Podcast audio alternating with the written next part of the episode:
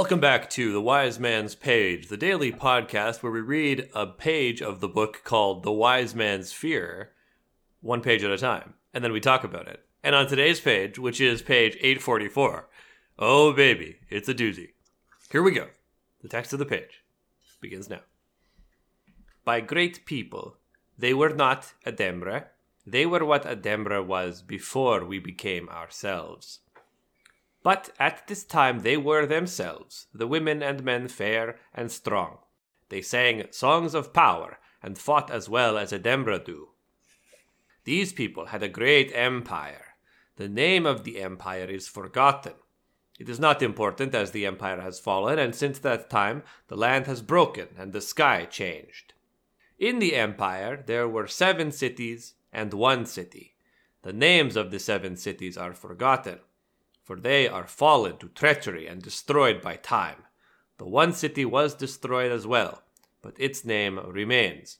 It was called Tariniel. The empire had an enemy, as strength must have. But the enemy was not great enough to pull it down. Not by pulling or pushing was the enemy strong enough to drag it down. The enemy's name is remembered, but it will wait. Since not by strength could the enemy win, he moved like a worm in fruit. The enemy was not of the Lethani.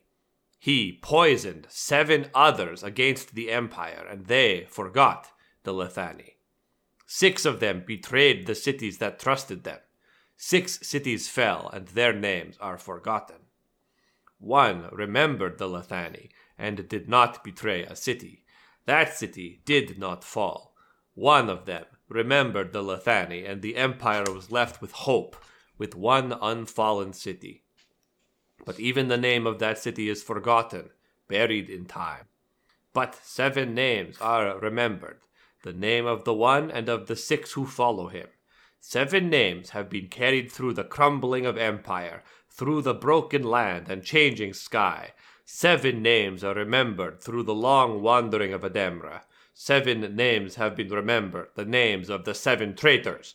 Remember them, and know them by their seven signs. Cyphus bears the blue flame. Stercus is in thrall of iron. Ferule chill and dark of eye. Usnea lives in nothing but decay. Grey Dalcenti never speaks. Pale Alenta brings the blight. Last there is the Lord of Seven, hated, hopeless, sleepless, sane, Alaxel bears the shadow's hame. That's the page and the chapter. I'm Nick. I'm Jordana. I'm Jeremy. So there's really not much to like close read on this page. Oh yeah, no, Uh, not at all. I don't. I don't have much to say honestly. Yeah, nothing to say at all.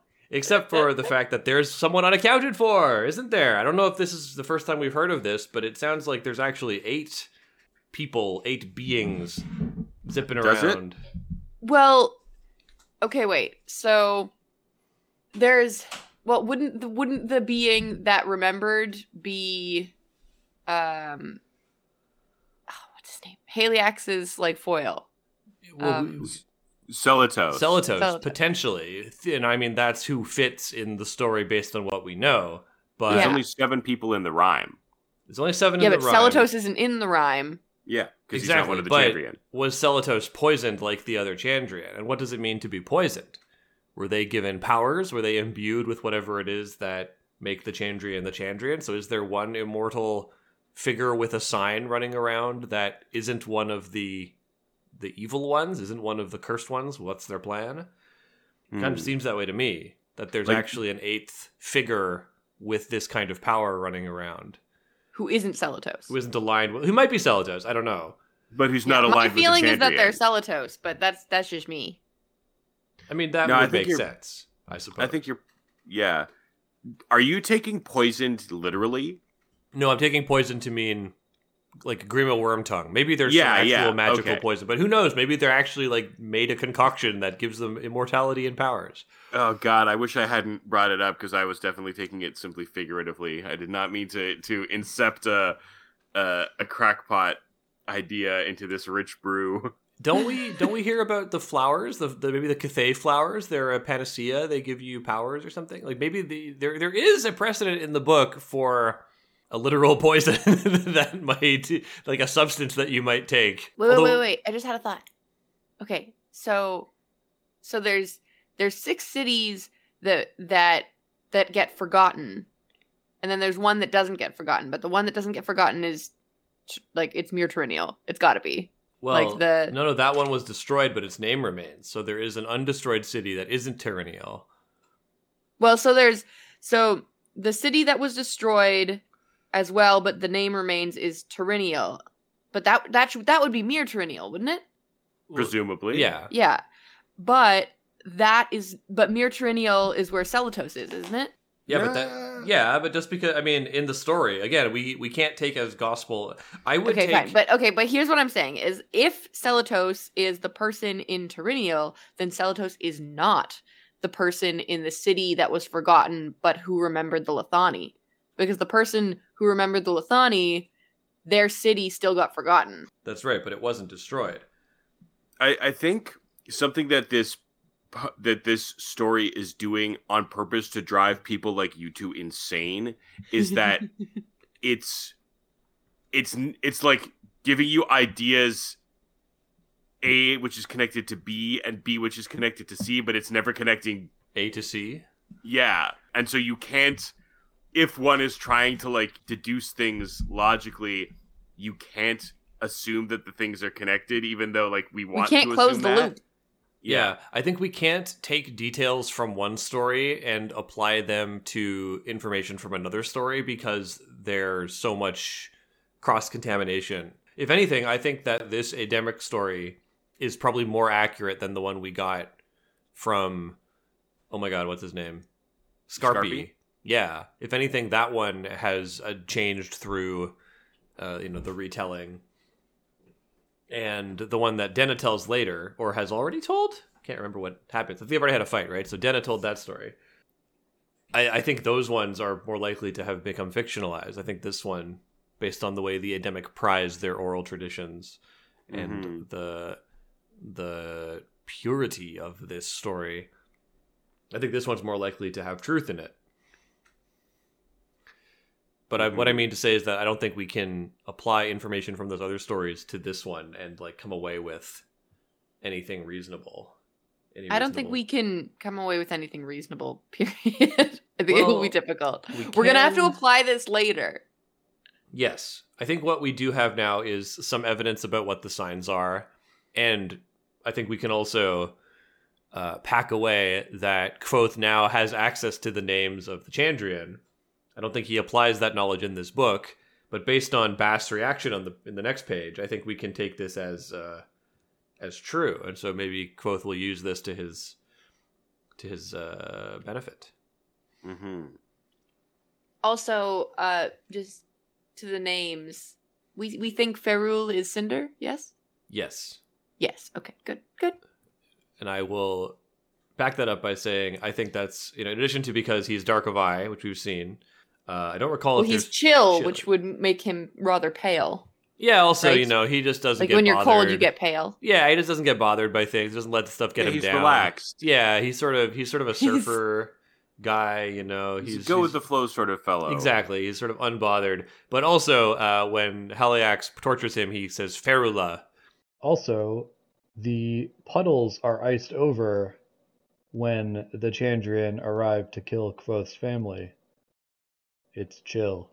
Oh, As yeah. That's a that's a real that, that's a, that's an using his name. actual piece of good good stuff. That Yeah. that is yes. And I think what we can also draw from this is that uh, the Chandrian signs are actually tied to one each of them, and that they're not like blue flame is the sign of Cyphus. Uh, maybe Cyphus is is around a lot, which is why blue flame seems to get noticed a lot. But uh, I, we can start to maybe make some some thoughts about what uh, other Chandrian signs are, since we know that they they move about separately sometimes. Uh, I think we can maybe look around in the book and say, have we seen these signs on their own before? And We could. Hmm? We could. We could, yeah. The one I like a lot is that uh, the idea that Devi living above a butcher shop is not, in fact, just because the rent was was low, but because she actually needs to hide her sign, which would be decay, or perhaps bringing the blight. That her she is. I feel like you would notice decay in a butcher shop. Well, that, that's what I mean. Is that she's she's hiding the the scent of decay, which emanates from her by the scent of the slaughterhouse. I that's And all too the other- for me. All the other perfumes that she likes to use to scent the air. Okay, but what I'm saying is that like the butcher shop would not hide decay. Of course not, Jeremy. Like if the meat starts to rot because there's a Chandrian living upstairs, the butcher's gonna notice. I suppose. Maybe it's a really shitty butcher shop. Um, I I'm not totally sold on Nick's idea, but I think, I, but I believe it more than Jeremy does. God, I had something, but it's gone. Oh, I've remembered it. So there's one on Fallen City, but even the name of that city is forgotten, buried in time. So the city didn't fall at the time, but it's not totally clear, you know, Whether it has fallen since. yeah, or whether it's changed or transformed. Like maybe I think Nick might have put this forward previously. Maybe that unfallen city that was not destroyed is the is what the university sits atop of now. Yep, I was gonna say that. It's the under thing. It's Ooh. Belen. It's the city called that was called Belen when we got the names of the cities. Oh, that's crunchy. I like it. um, because that is the name of the Environ that Tinue that uh, not Tinue that um, the university and uh, and Imre sit in, as we know, because Denna sent Kvothe a letter to Belline Baron. Um, Hmm. So it's either Tinue, which uh, you know, if Tinue was the unfallen city, that might be where the expression "How's the road to Tinue" came from, with uh, refugees asking each other uh, as they were all trying to get there. So it could be Tinue at one end of the Great Stone Road, or it could be Belen at the other end of the Great Stone Road. And I like the idea that it's uh, uh, because then you know that that makes sense for what that helps to elucidate what the under thing is. Although it does seem like it fell, doesn't it? It seems like they they was left in uh, hurriedly, right? With uh, our Auri finding things basically like completely untouched by time. It didn't. just okay, like, I got a crackpot theory. Uh huh. Okay, so if it is Belen, and there is one one of the six who follow Alaxel slash Haliax, and one of the six remembers the Lethani, but was of the city that didn't get destroyed. What if they are Auri? Like, what if it's Pale Alenta? What if Auri is Pale Alenta? And that's why she's in the city. I do like the idea that Auri is a Chandrian. I don't quite follow how You're it saying- is- I think what Jordana are you saying that like she's she has chosen to live there so that her sign doesn't affect other people? Something like that. But Yeah. like I think that she's connected to the city because like uh like if they remembered the Lethani, maybe they feel bad about the city like being forgotten. It definitely feels like Auri is hiding because we get some of her inner. I don't know if it's if it's fair to bring in slow regard of silent things, uh, but we do get some of her inner thoughts in that book, and obviously, she doesn't think about you know being a Chandrian or the fall of a city. Uh, the the trauma that she does recall seems to be rather personal. But I like the idea that she is a Chandrian in the sense of like she is imbued with these powers and these immortality. I don't think there's any reason to believe that she's as old as she looks. Yeah. Hmm. All right, well that's my crackpot theory. Auri equals Alenta. Maybe. Another one on the big uh, Pepe Sylvia board. Yeah, you ever had a nice polenta? Yeah, Polenta's great. Yeah. Alenta is good. What do we make of the the people who preceded the the Adem sang songs of power and fought as well as the Ade- the Adem do now? If Nick's little pet theory that the uh, the Edema Ruh and uh, the Adem were once the same people, it would seem that this this precursor culture uh, had the best of both, right? They were sick martial artists and also uh, sick lute strummers. Oh, that's interesting. The idea that the the Edema Ruh got the songs of power, and the Mhm. Adem got the uh, got the martial arts. hmm That would make sense if there was a schism over like what gave them their power, what made them what they Mhm. are. If the schism was like, no, no, the songs of power are what our greatest strength is. hmm Or maybe the idea was like this empire ultimately fell because there was too much power concentrated, so we have to take our two sources of power and divide them. Uh, and ensure that they never are united again by having one part of our culture become nomadic and the other one hide itself away uh, far from the rest of civilization. That's interesting and uncharacteristically crackpotted of you, Jeremy. But it does, Yeah. uh, that does follow because both of the, the traditions, both of the cultures have like very intense traditions of, uh, like, again, I'm going to use the word purity, which is not exactly what I mean, but like cultural Like cont- memory, and they have continuity. traditions to- yeah, continuity and keeping themselves safe Mhm. uh, by behaving a certain way. And what if my theory turns out to be true? What dark portent is it that Kvothe is now like kind of marrying those two cultures together again, having learned something of the Adem's ways and also, you know, being a representative of his own people? hmm He knows not what he does. Mm. Just a thought, just uh, amusing. Just amusing, and an amusing. Isn't musing that it the entire podcast, really? No. It's not us musing, is not the entire podcast. Well, sometimes we talk about yerks. I don't get it. and Reg? hmm What? Oh man. Oh, we What haven't heard from joke? Reg in a long time. Oh no.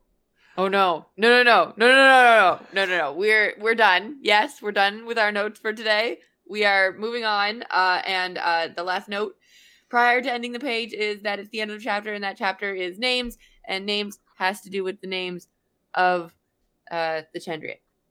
Yes, good, good, yep. I I believe it also has to do with Kvothe's name, right? Like when she, when Vashet and Kvothe talk about like what does his name mean and why is it secret? What does Tempi's name Yeah, mean? They is talk a Tempi's lot about names. Yeah, it's all about names. Oh yeah, I guess I wasn't here for those pages, so Disgusting. And if you were not here for Sorry. them, they do not exist. correct, but Reg was here for them, thankfully. Uh, I, I would like to read a letter today because I know we've been going for a while, but it's an auspicious page. It's a bit of a milestone because we finally got with Kvothe to the names of the Chandrian, and this is an auspicious letter. So I would like to read it. It's from auspiciously. I would like to read it auspiciously. It is from Grace the Jersey Wolf, who writes, Just appreciation. Hey, Pagers 3. Still a hundred or so episodes behind, but creeping up steadily. As I tend to do before I finish something, is spiral a little bit in thinking big picture or future. With the second book coming to a rapid end and you guys recording batch shows, I got nervous that my opportunities to write might be dwindling, so I wanted to capitalize on it now. A really big shout out to Jordana. I really want to point out how inspiring and motivating she is. You've discussed how, when starting the podcast, there was a conversation around whether or not Jordana would read. Reading the page aloud would be the harder and challenging option. It would be vulnerable and uncomfortable, but Jordana chose that path. She showed great character and courage in that, and I find it just so inspiring. On top of that, she got rude, rude mail about her reading, wrote a response, and then read it. Such a power move. I was floored. While you guys have taken several years out of your lives to give us the podcast, I've been able to condense that timeline and have listened to several years in just over a year. It's almost been like listening to a training montage in a movie or something. Jordana's reading is night and day. She is so skilled. I know you guys don't know me, but I do feel I know parts of you guys, and for whatever it's worth, I'm incredibly proud of her. That takes guts and really shows that practice makes a difference. I'm not good at a lot of things, and the idea of starting something and needing to practice always seems fruitless to me, but Jordana has proven otherwise. Shout out to the guys, Nick and Jeremy, for being such a strong support for Jordana. Having support and confidence from those around you makes a huge difference and was just so wholesome. As I've mentioned previously, I never wanted, I've never listened to a podcast before and never really anticipated wanting to. While I came here for Kingkiller content, I absolutely stayed for the conversations and personalities I've grown so fond of hearing. I know this podcast has taken a lot of your time out of your lives. Just know it has really made a difference in the life of at least one person for whatever it is worth. Wishing you all the best in the world. Signed, The Wolf of Jersey. I'm really glad we didn't live stream today because I'm literally crying. Listeners, you missed out. Uh, yeah, I wanted to read that today because, like I said, uh, auspicious. Thank you very much for writing, Grace. Uh, we really love to hear it, and I'm always happy to pass along kind words to Jordana. Yay. I assume the letters that say nice things about me just go in the trash. oh yeah, just straight in the big pit. Uh, fair enough. it is nice to know that like the like that it paid off, that it worked out, you know? Like Mm. because if You it hadn't, it would have sucked. You could say that hard work pays off. Indeed. Yeah, Indeed it and I mean, if we can, uh, if I can skip the bits for a minute and be sincere, we, we do do it for for you, the people. Uh, it- we've been doing this for a while, and it hasn't always been easy to do, and our lives have changed a lot. Um, and the fact that it has reached anybody, even one person, uh, and has made a difference is it makes it all worthwhile. Uh, so I think I speak for all of us when I say we're happy to do it. We're grateful that we get to do it, and uh, we're glad that we can share this little slice of our friendship with you in some small way. So we're Indeed. Yeah. May our relationships continue to be parasocial on tomorrow's page. Um, the The Wind. wind.